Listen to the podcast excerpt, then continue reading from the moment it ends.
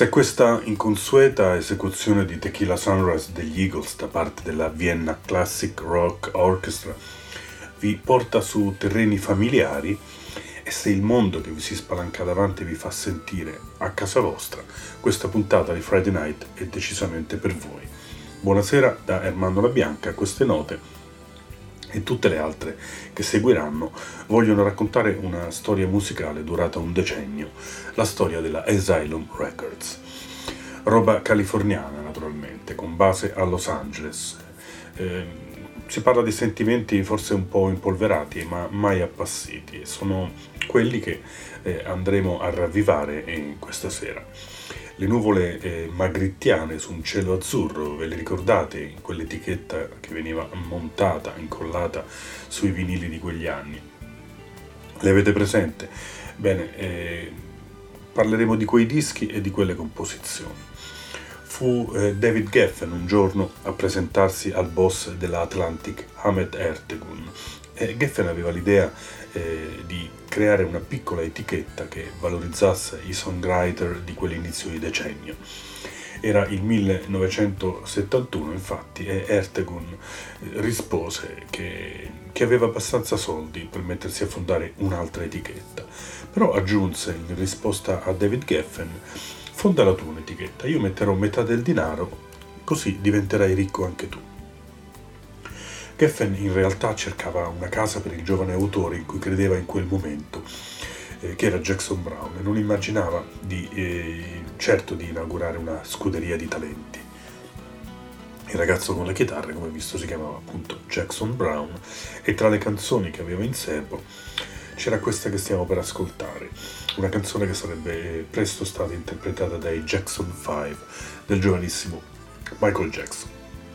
È una canzone dall'andamento felice, con un pianoforte martellante, molto caratterizzante, e un basso, il basso di Lee Sklar, in grado di tambureggiare in maniera veramente incessante, lo sentirete.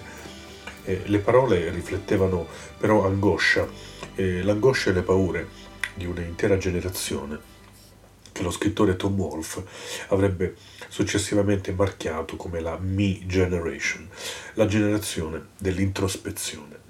Jackson Brown, Doctor My Eyes.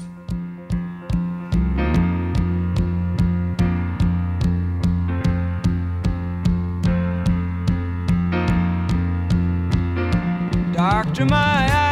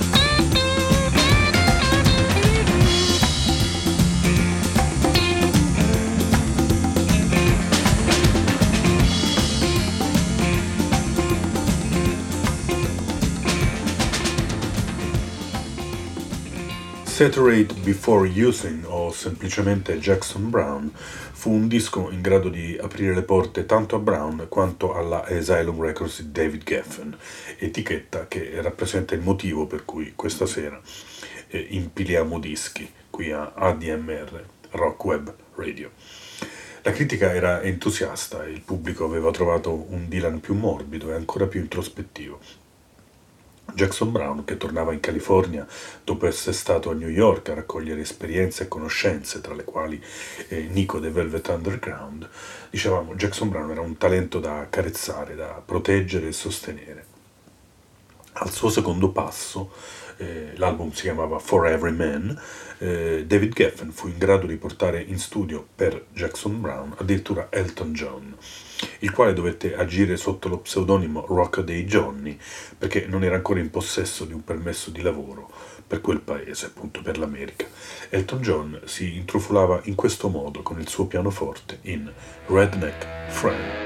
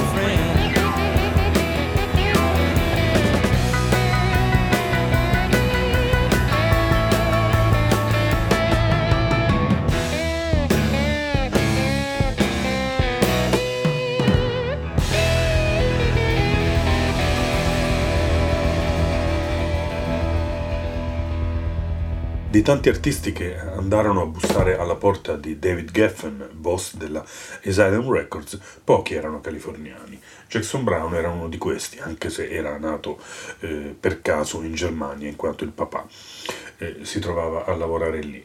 Tutti gli altri arrivavano dal Michigan, dal Canada e da altri stati.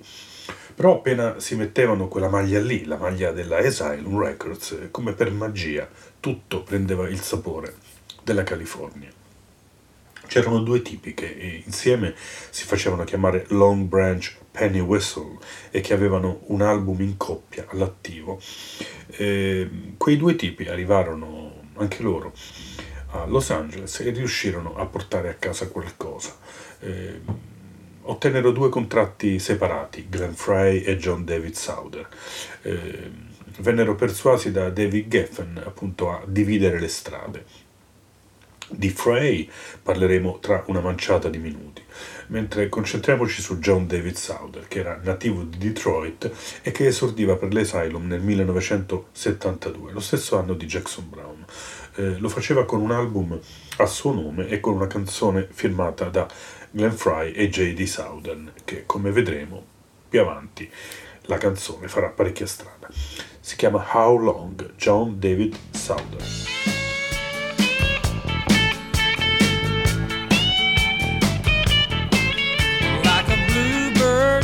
His heart removed, lonely as a train.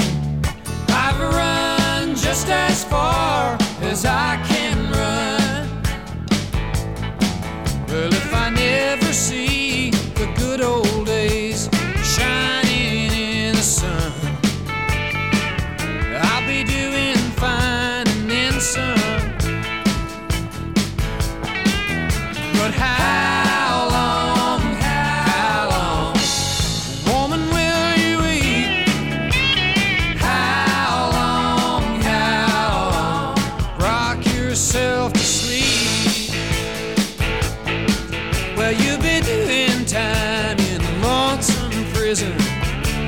the sun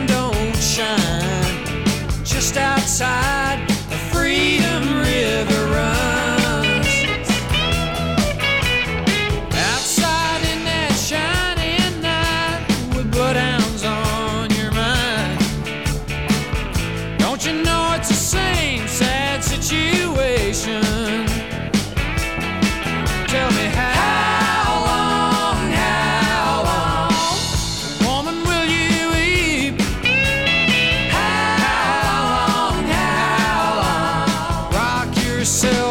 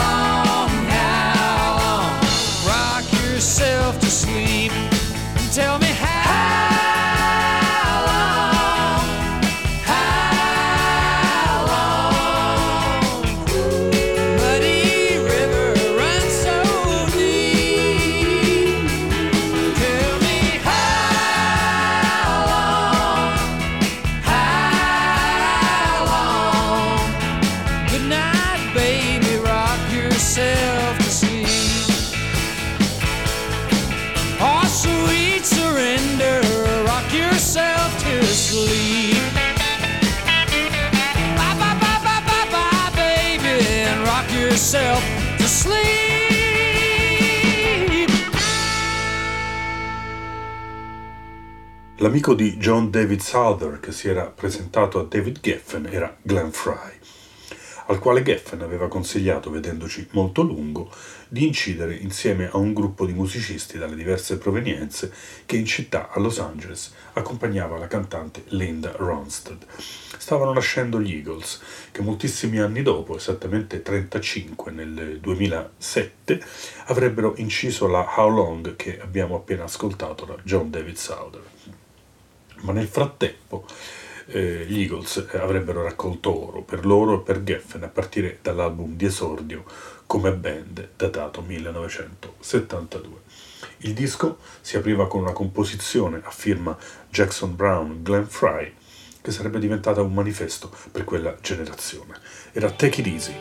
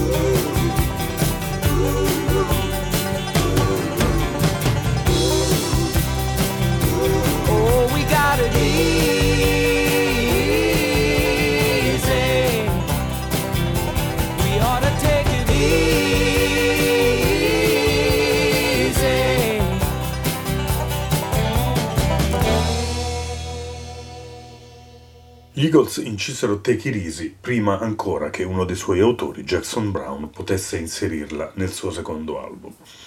C'era una rotazione di canzoni molto interessante e fruttuosa in casa Asylum e quando arrivò Tom Waits, che era un tipo alquanto singolare, mm, apparentemente svincolato da, da quella genia di songwriter che stavano facendo la fortuna dell'Asylum, lui aveva sogni che lo avrebbero portato molto lontano da lì però in casa Asylum si adattò a un clima musicale adatto a quegli anni, favorito appunto dalle tendenze eh, dell'epoca. All 55, che apriva il suo album Closing Time, sarebbe finita presto anche questa canzone nelle mani degli Eagles, ma questa è l'originale. All 55, Tom Waits.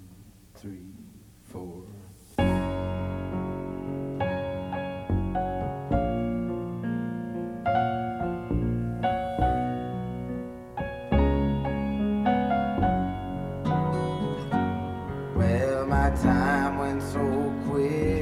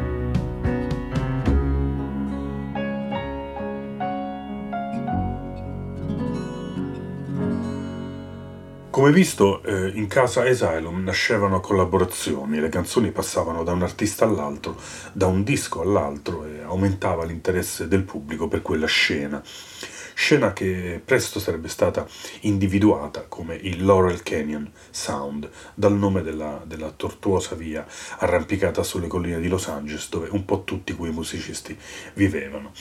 John David Souther si divideva tra la sua attività come solista, che implicava anche la scrittura per altri artisti, e un supergruppo che per la Asylum incise due album tra il 1974 e il 1975. Il gruppo si chiamava Souther Hillman Fury Band e i cognomi eh, degli altri due, oltre a John David Souther, lasciano intuire che appunto oltre a lui eh, c'erano un ex Birds e un ex Poco. Eh, erano Chris Hillman e Richie Fury eh, che comparivano lì insieme a John David Souther e lì si poteva trovare sul retro di una bellissima copertina apribile si potevano trovare anche i nomi di strumentisti come Jim Gordon, Al Perkins e Paul Harris. A supervisionare il lavoro della Souder Hellman Fury Band c'era il super manager Elliot Roberts che tra i suoi clienti aveva Neil Young. Questa è Fallen in Love.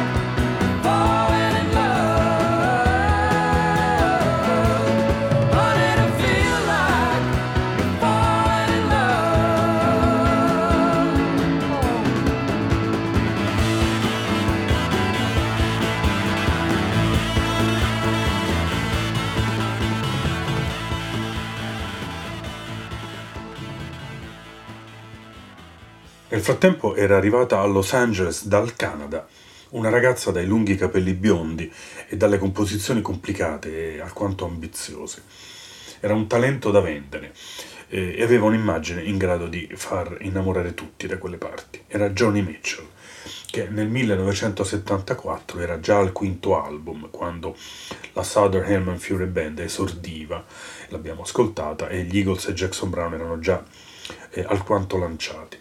Dopo il suo capolavoro Blue, Johnny Mitchell era stata in tour in Europa insieme a Jackson Brown. E così, una volta lasciata la Reprise Records, le venne abbastanza facile accasarsi dalle parti dell'Asylum.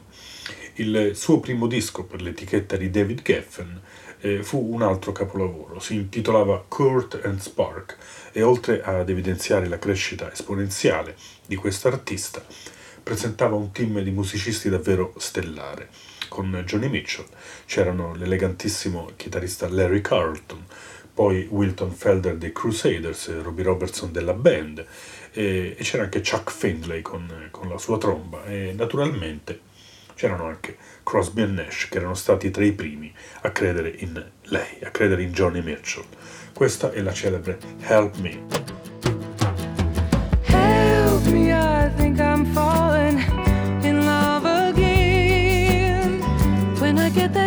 Crazy feeling, I know I'm in trouble again. I'm in trouble, cause you're a rambler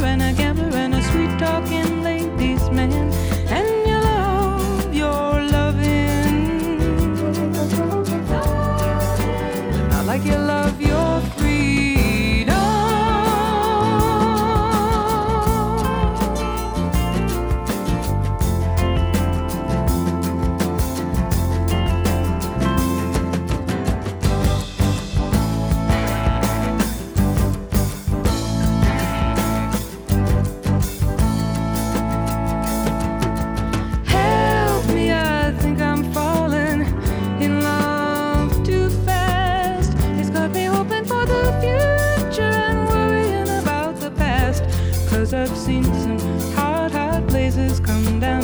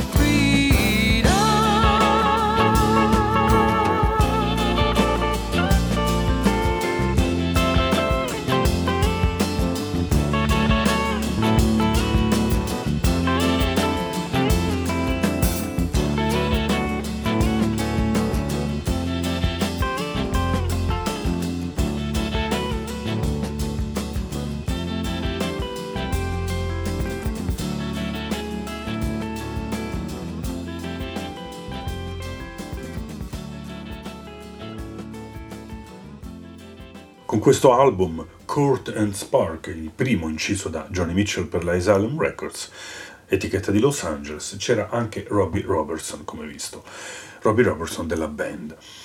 Questo ci consente di scorgere nella storia dell'Asylum anche un fatto anomalo. Eh, quando Bob Dylan nel 1974 si trovò in scadenza di contratto e non più soddisfatto dalla Columbia, interruppe il suo accordo con l'etichetta newyorkese e si affidò a David Geffen, col quale sottoscrisse un accordo per due album. Il primo, realizzato con eh, Robertson e compagni, era Planet Waves. Era quello che conteneva la celeberrima Forever Young. Da quell'album ho scelto la meno ascoltata Something There Is About You, Bob Dylan and the Band.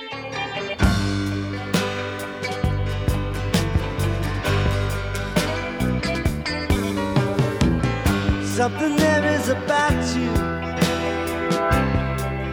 that strikes a match in me. Is it the way your body moves?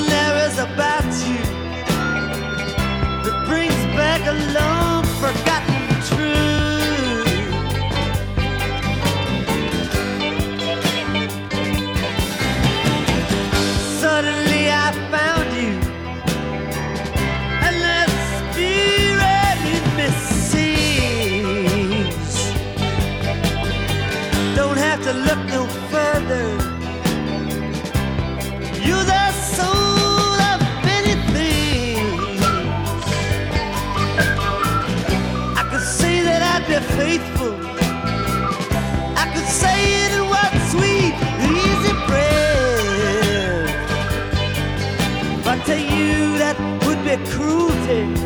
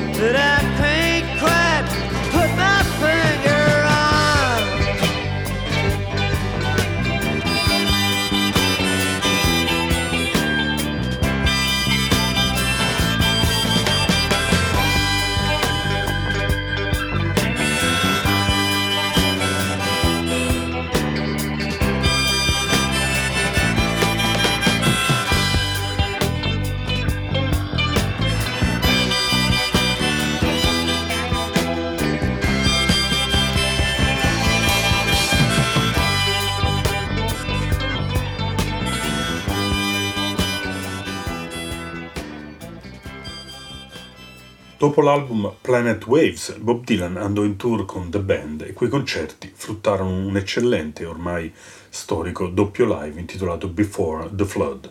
Era il primo album dal vivo per Dylan e fu molto strano non vederlo pubblicato dalla Columbia, che fino a quel momento era stata titolare delle registrazioni dei migliori brani di questo artista. Ricordiamo che i due titoli Planet Waves e Before the Flood uscirono per le Asylum soltanto in America, mentre eh, in Inghilterra fu la Island a commercializzarli.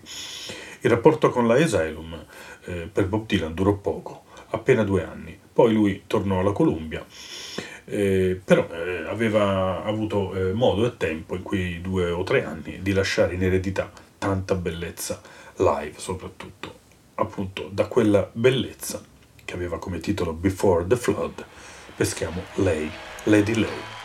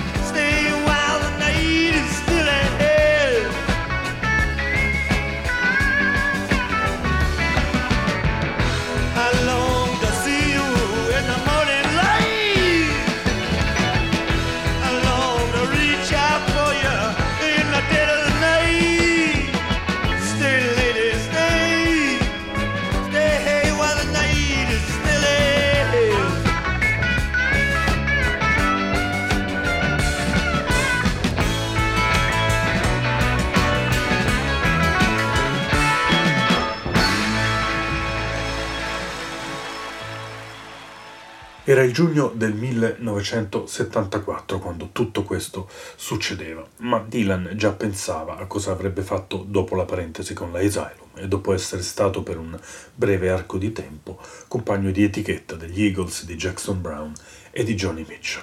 Il suo futuro, lo ricordiamo, si chiamava Desire, album bellissimo.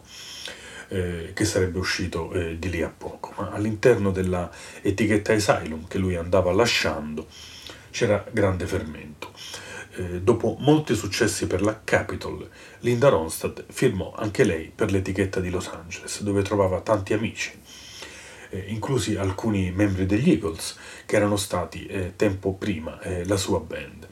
Il suo primo album per Asylum, l'album di Linda Ronstadt, fu Prisoner in Disguise, come sempre ricco di canzoni da lei eh, ottimamente scelte. Qui a girare per l'etichetta con le nuvole è un pezzo dei Little Feet scritto da Lowell George, Roll 'em Easy, Linda Ronstadt.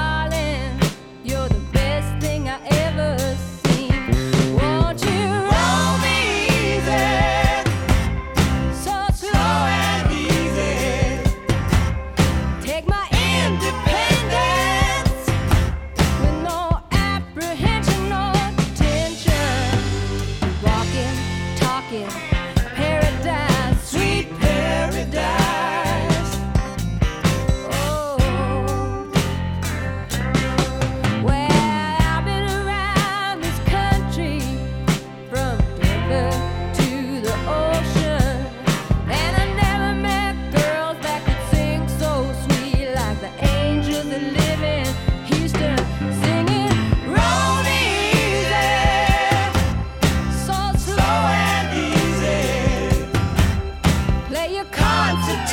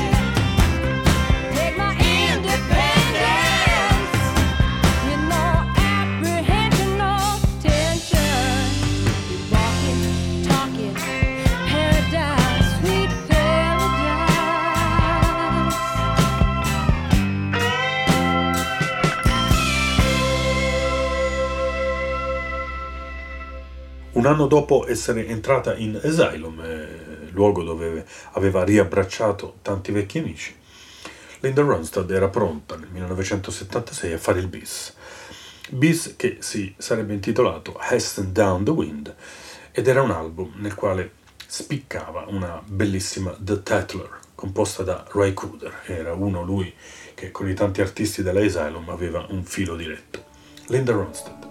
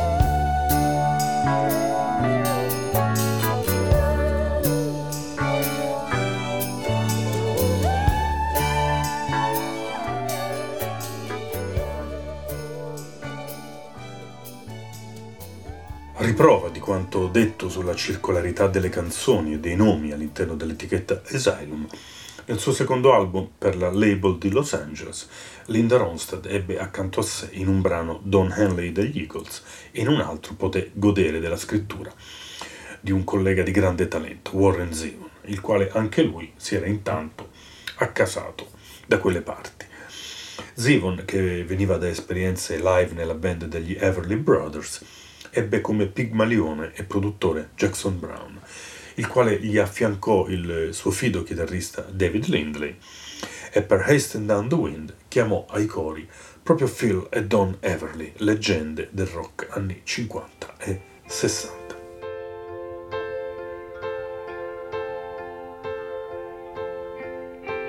She tells him she thinks she needs to be free. He tells her he doesn't understand. She takes his hand. She tells him nothing's working out the way they planned. She's so many women.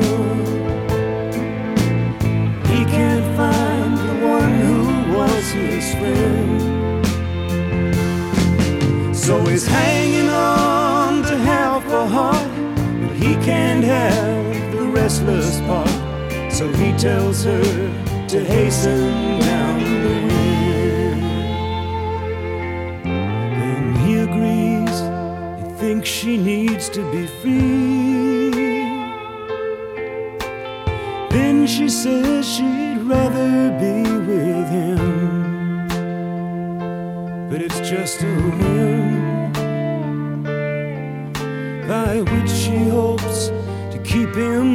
the.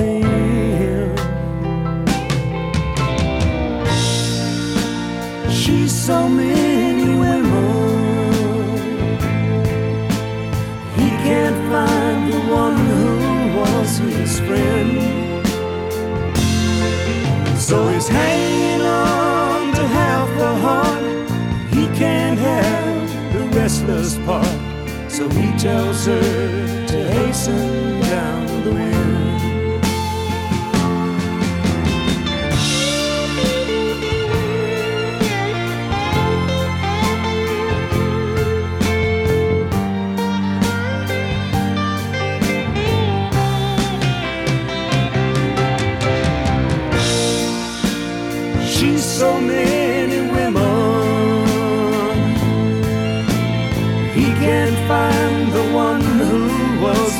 Friend.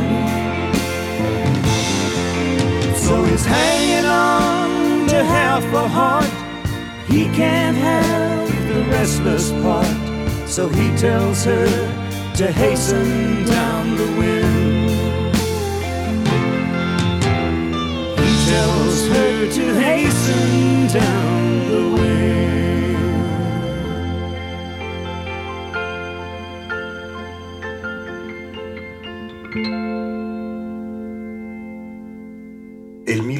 1976. Jackson Brown, che intanto ha pubblicato l'epocale Late for the Sky per l'etichetta di David Geffen, produce Warren Zevon e lo avvia per la Asylum a una carriera ricca di album, storie e canzoni di primissimo piano.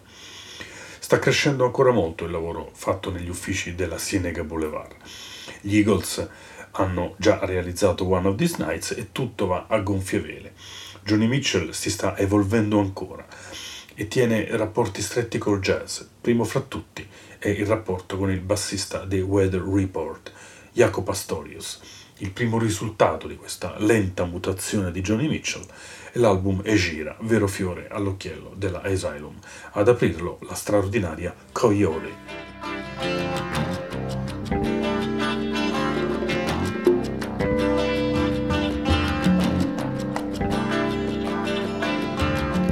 No regrets, Coyote.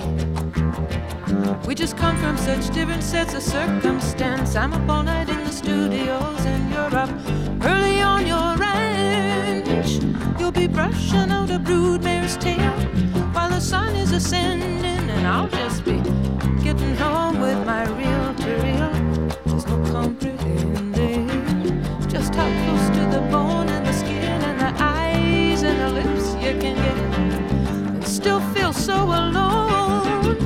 and still feel related. Like stations in some relay you're not a, a hit and run driver no no. Racing away you just picked up a hitcher prisoner on the white lines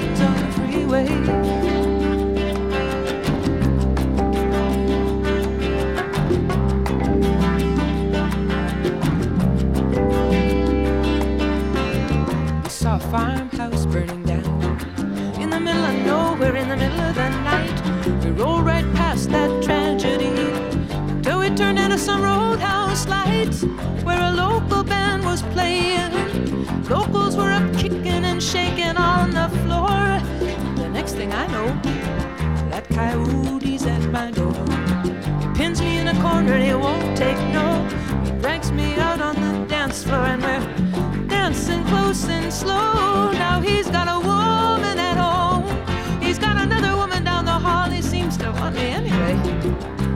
You have to get so drunk and lead me on that way?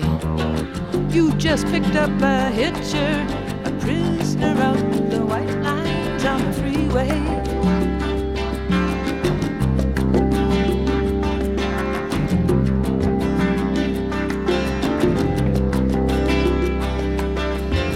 I looked a coyote right in the face.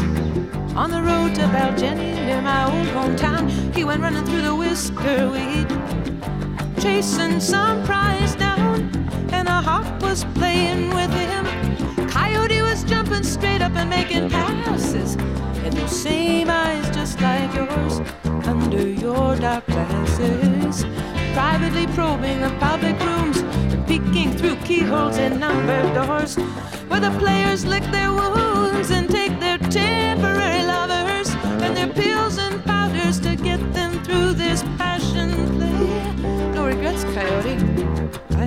get off a ways.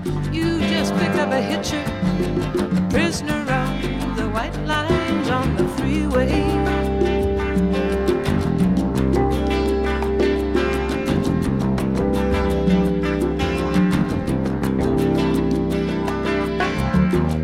Coyote's in the coffee shop. He's staring a hole in his scrambled eggs. Up my scent on his fingers while he's watching the waitress's legs. He's too far from the Bay of Fundy, from Appaloosas and eagles and tides, and the air-conditioned cubicles and the carbon ribbon rides are spelling it out so clear. Either he's gonna have to stand and fight or take off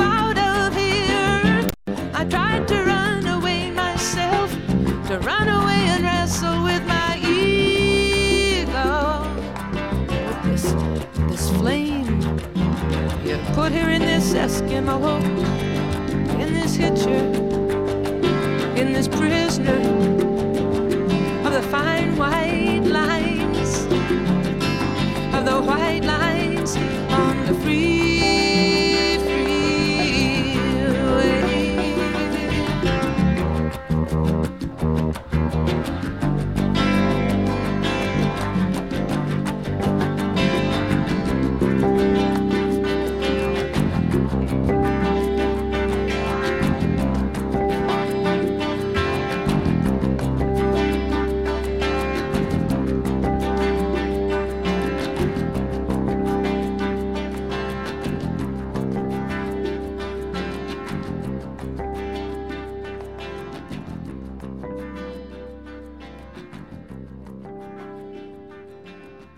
questo eh, gira di Johnny Mitchell, ma in alcuni altri dischi della Asylum si può trovare il nome di Andrew Gold, un polistrumentista con velleità compositive che a un certo punto, grazie all'etichetta, trovò una sua strada solista, anche lui a metà anni 70. Eh, Gold eh, di Burbank era figlio di un soprano e di un compositore premio Oscar e aveva già lavorato con Carla Bonoff e Kenny Edwards, un bassista. Eh, quest'ultimo lo aveva avvicinato a Linda Ronstadt, di cui Gold sarebbe diventato un preziosissimo collaboratore. Dopo un primo disco del 1975, Gold raggiunse un certo successo nel 77 con l'album What's Wrong with This Picture. La copertina lo ritraeva nella sua casa, davanti all'oceano, e il disco conteneva Lonely Boy, in cui era proprio Linda Ronstadt a cantare con lui.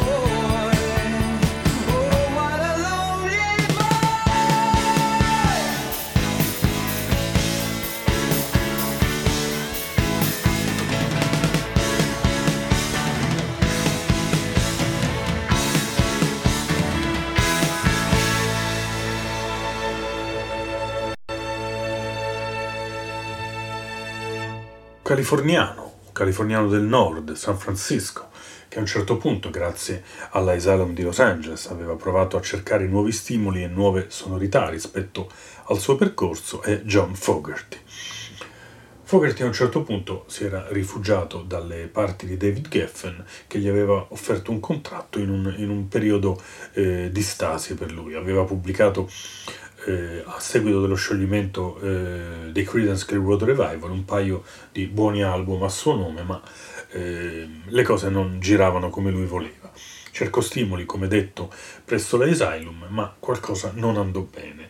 Eh, l'album rimase nei cassetti dell'etichetta purtroppo e ci vollero per Fogerty più di otto anni per tornare sul mercato come solista a metà degli anni Ottanta con Centerfield pubblicato dalla Warner Brothers. Ma se fosse uscito quel disco eh, per la Asylum si sarebbe intitolato Hoodoo.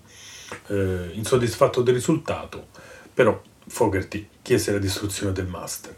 Era il 1976 e questa per voi, eh, mai pubblicata eh, ufficialmente, è Hoodoo Man, John Fogerty.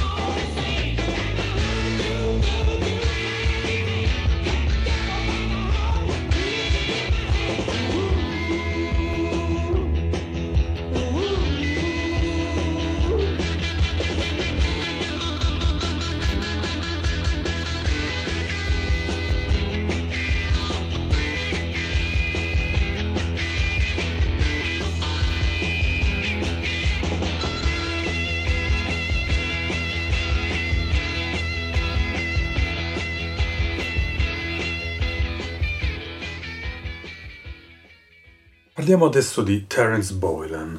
Lui è uno che, a differenza del John Fogerty di Hoodoo, che come visto aveva realizzato per la Asylum un album di cui poi non fu soddisfatto, Boylan trovò a Los Angeles il suono che cercava. Non incontrò il successo commerciale di tanti suoi colleghi di etichetta Boylan, però realizzò degli album che sono rimasti nel cuore e sono diventati di culto per molti appassionati del suono della California. Eh, Boylan, arrivato a Los Angeles, aveva capelli a caschetto come Jackson Brown, però era nativo della costa est, lì si era formato a pane e Bob Dylan, lì aveva incontrato a scuola Walter Baker e Donald Fagan, ovvero gli Steely Dan. Con loro due aveva realizzato un, un primo album sul finire degli anni 60 eh, prima di trasferirsi in California, ma fu lì a Los Angeles che Terence Boylan trovò i musicisti più affini al suo stile morbido e introspettivo. Lì entrò in studio con in mano un contratto Asylum e arrivò tutto ciò che questa etichetta era in grado di portare in termini di forza e contributo e contatti. Eh, lo intuiamo da questa Trains, eh, resa ancora più bella dal pianoforte del futuro Toto David Page e dalla voce del futuro Eagles, Timothy B. Schmidt. Questa è Trains, Terence Boylan.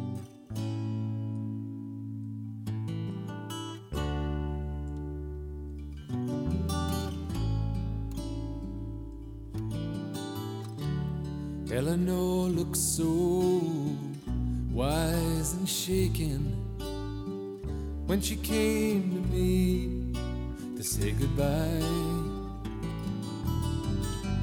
Told me how the time was slipping, now how quick it passes by.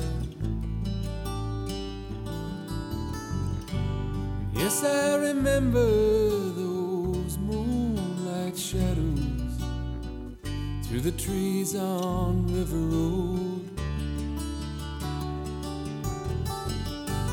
And I recall the I told her and the hopes I never showed.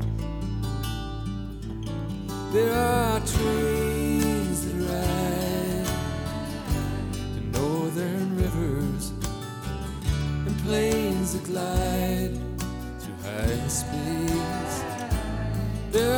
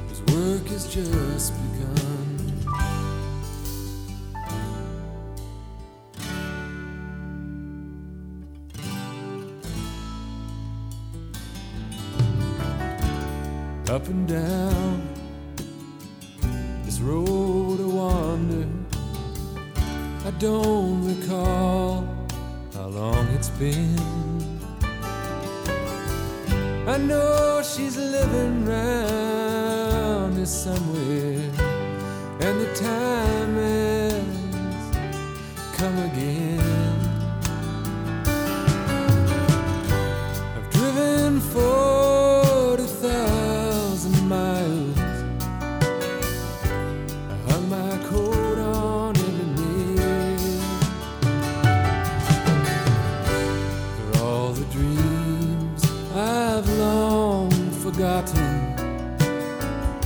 For all the loves that couldn't feel.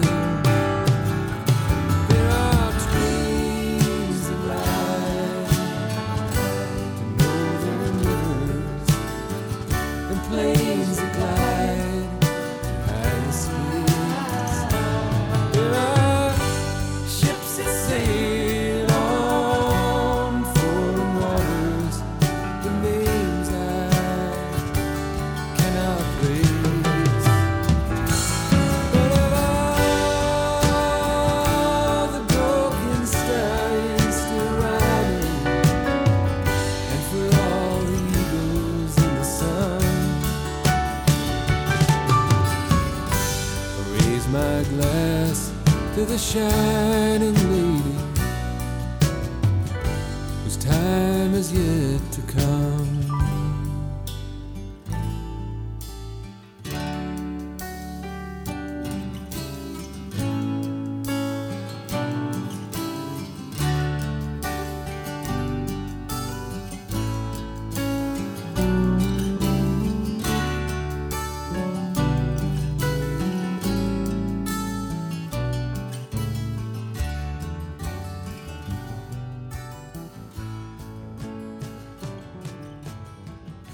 Parlavamo di Eagles vista la presenza del bassista Timothy Smith in quasi tutti i brani di questo album di Terence Boylan in cui Smith eh, eh, lavorava come vocalist, album nel quale c'era anche il batterista degli Eagles, Tom Henley, anche lui alle harmony vocals.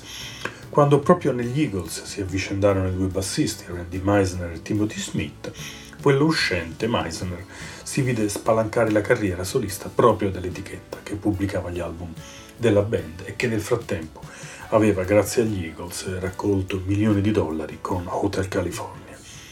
Il primo sforzo solista dell'ex Poco ed ex Eagles, Randy Meisner, aveva un suono davvero molto aderente a quello del gruppo che lui si era lasciato alle spalle. Del resto, Bad Man l'avevano scritta per lui John David Sauder e Glenn Frey, due vecchie conoscenze dell'etichetta.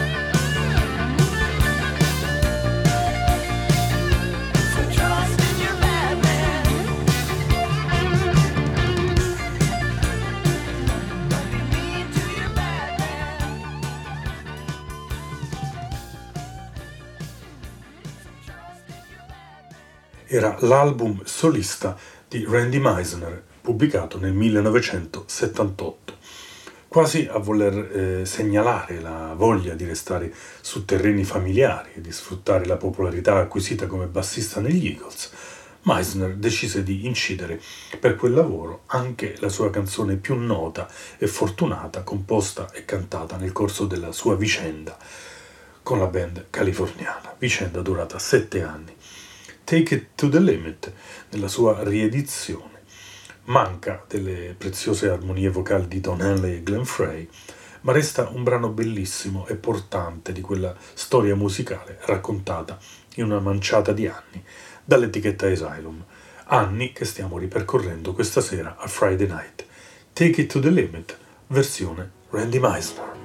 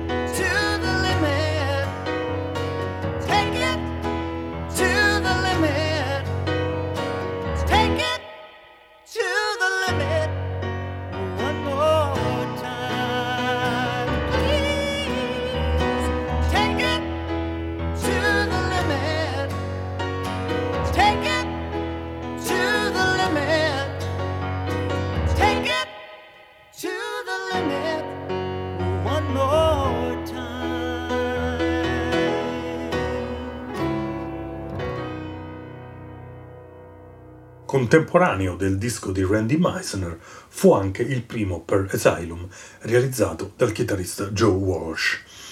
Meisner e Walsh avevano speso alcuni mesi insieme negli Eagles e curiosamente mentre uno si affermava, Joe Walsh, l'altro, Meisner, ne usciva. Nel 1978 i due erano sul mercato con due album solisti, album utili a intrattenere i fan della band che prima del 1980 non avrebbero avuto nuovo materiale dal quintetto di Los Angeles. Joe Walsh aveva inserito questo brano, Life's Been Good, che stiamo per ascoltare anche nella colonna sonora del film FM, film che era una delizia per gli innamorati dei tanti suoni americani di fine anni 70.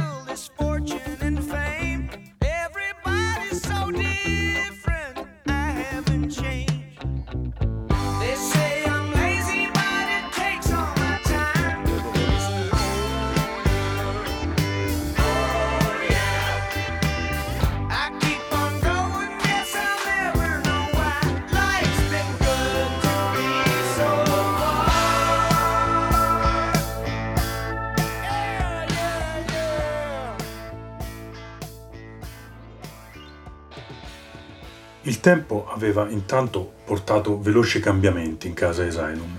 Un certo pop rock californiano andava indurendosi, andava prendendo strade più commerciali verso l'FM. L'etichetta era intanto passata di mano da molto tempo, la controllava la Warner e la fusione con la Electra la stava privando anche di quel logo bellissimo col cielo azzurro, in favore di simboli grafici più snelli e più al passo con i tempi. Prima scoprimmo una semplice A stilizzata, la A di Asylum, poi aprendo i dischi incontrammo una combinazione di giallo e nero. E questo accadeva quando iniziava a predominare nelle strategie di comunicazione il marchio Electra. Anche per Hotel California degli Eagles eh, l'etichetta aveva eh, rinunciato alla classica label con il cielo e le nuvole. Il doppio live, pubblicato a seguito dei concerti per il Non-Nukes, generò però un sussulto, forse l'ultimo per il decennio, e dunque quella è destinata a essere ricordata come una delle ultime, se non l'ultima, apparizione del logo classico voluto da Geffen all'inizio degli anni 70. Un sussulto ma anche un'anomalia eh, fu Non-Nukes nel catalogo dell'etichetta, perché eh, quella fu una riunione di artisti provenienti da più parti, appartenenti a diverse etichette. C'erano Springsteen, James Taylor e John Hall che appartenevano alla Columbia, Tom Petty eh, che era un artista MCA e Doobie Brothers eh, che arrivavano dalla Warner Bros. E poi c'erano anche Crosby, Stills e Nash dalla Atlantic. L'evento, eh, il film e il disco, eh, tutto importante e bellissimo di Non Nukes, verranno ricordati un po' come la Woodstock di quella generazione anni 70. Eccoli allora, John Hall, James Taylor e i Doobie Brothers nella canzone Manifesto di quel raduno antinucleare. Diceva dammi il caldo potere del sole. Era Power.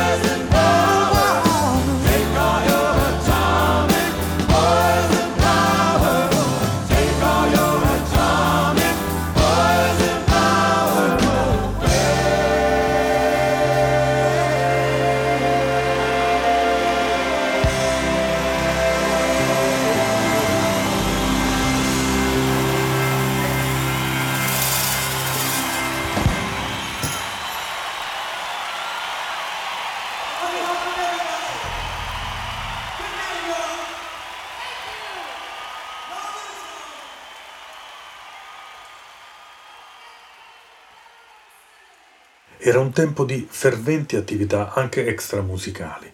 Asylum si aggiudicò discograficamente le serate di Non Hughes anche grazie alla forza politica del suo Jackson Brown, che era a capo di quel movimento. C'era anche Ray Cooder al Madison Square Garden per quei concerti. E così, nonostante i suoi album fossero eh, all'epoca pubblicati da un'altra etichetta, anche lui finì temporaneamente nel catalogo della Asylum, che di lì a poco avrebbe eh, cambiato radicalmente pelle. Cooder aveva da poco pubblicato il bellissimo album Bob Till You Drop e aveva reinterpretato magistralmente un vecchio successo di Elvis Presley intitolato Little Sister, che fu una delle canzoni che seguì al Non Hughes.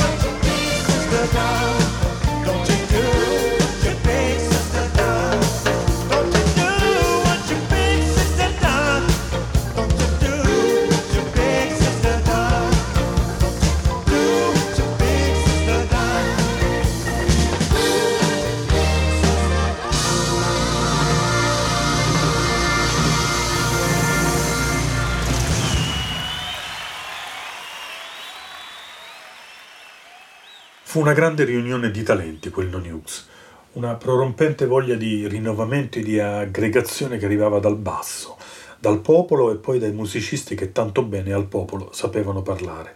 C'era passione, c'era impegno, c'era tanta buona volontà. Gli stessi valori di impegno sono quelli che ci consentono di stare insieme e di proporvi qui da ADMR Rock Web Radio la musica che ci piace. È tutto frutto dello sforzo dell'associazione ADMR di Chiari, che dopo 25 anni di concerti organizzati adesso propone anche la più mirata delle Rock Web Radio. Andate sul sito www.admr-chiari.it e lì potrete ottenere le informazioni necessarie a tesserarvi e a sostenere anche voi, nella misura che sceglierete, questa associazione e questa radio. Ciò mi consente di ringraziare, mentre ci avviciniamo al termine, Maurizio Mazzotti e i tecnici della radio. Un ultimo sguardo a quelle due serate del No Nukes ci porta al piacere di riascoltare un brano corale e bellissimo, eseguito principalmente dai Doobie Brothers insieme a James Taylor e a Carly Simon, ma sul palco del Madison Square Garden in quel momento erano in tanti. Taking It to the Street esemplifica tanto il lavoro del comitato Non Nukes quanto la bella avventura della Asylum che mise in strada in un decennio di rinnovamento tanti nuovi talenti e tanta creatività. Taking It to the Street.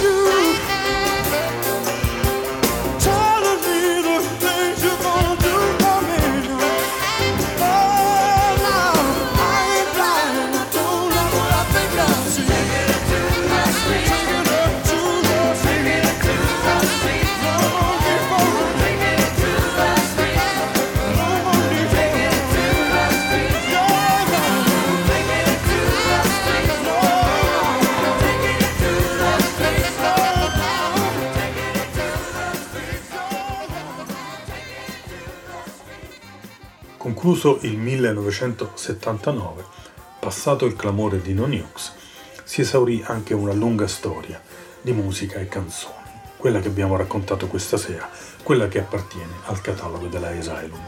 Non avremmo più rivisto su nessun nuovo disco del gruppo Electro Asylum quelle belle etichette con il cielo azzurro e una porta che ci conduceva verso l'infinito. Erano tutti scesi per strada, erano scesi in strada per No Nukes. Cantavano Taking It to the Street, avevano messo sull'asfalto le loro migliori forze e le loro idee a salvaguardia dell'ambiente. Erano tanti artisti, alcuni dell'etichetta, altri che arrivavano da fuori, ma tutti insieme, in qualche modo, partecipavano alla, alla conclusione di un, di un decennio memorabile. C'era un disco tutto nero in arrivo, un disco dalla copertina scura, le etichette altrettanto scure. Questo disco ci diceva che c'era un cambiamento nell'aria, lo avevamo capito, l'avevamo intuito. Si andava concludendo un decennio meraviglioso per la West Coast. Per la Asylum avevano inciso anche Jude Seal, David Blue, i Birds, che non abbiamo ascoltato questa sera, ma che facevano parte di questa, eh, di questa bellezza, di questo grande eh, catalogo. Tutti questi artisti si sarebbero adeguati, si stavano già adeguando al nuovo tempo e ai nuovi ritmi che MTV avrebbe imposto. Quel disco scuro, un po' tetro graficamente, era The Long Run, dopo il quale gli Eagles si sarebbero sciolti e in casa Electra Asylum sarebbero arrivati artisti del rap e altra musica, nulla che si potesse porre a confronto con ciò che abbiamo ascoltato questa sera. Addio Asylum dunque, è stato bello, è stata una bella storia, è stata davvero una lunga corsa per chi quegli anni e quei dischi li ha vissuti tutti. Buonanotte da Armando La Bianca, alla prossima. Questa naturalmente è The Long Run.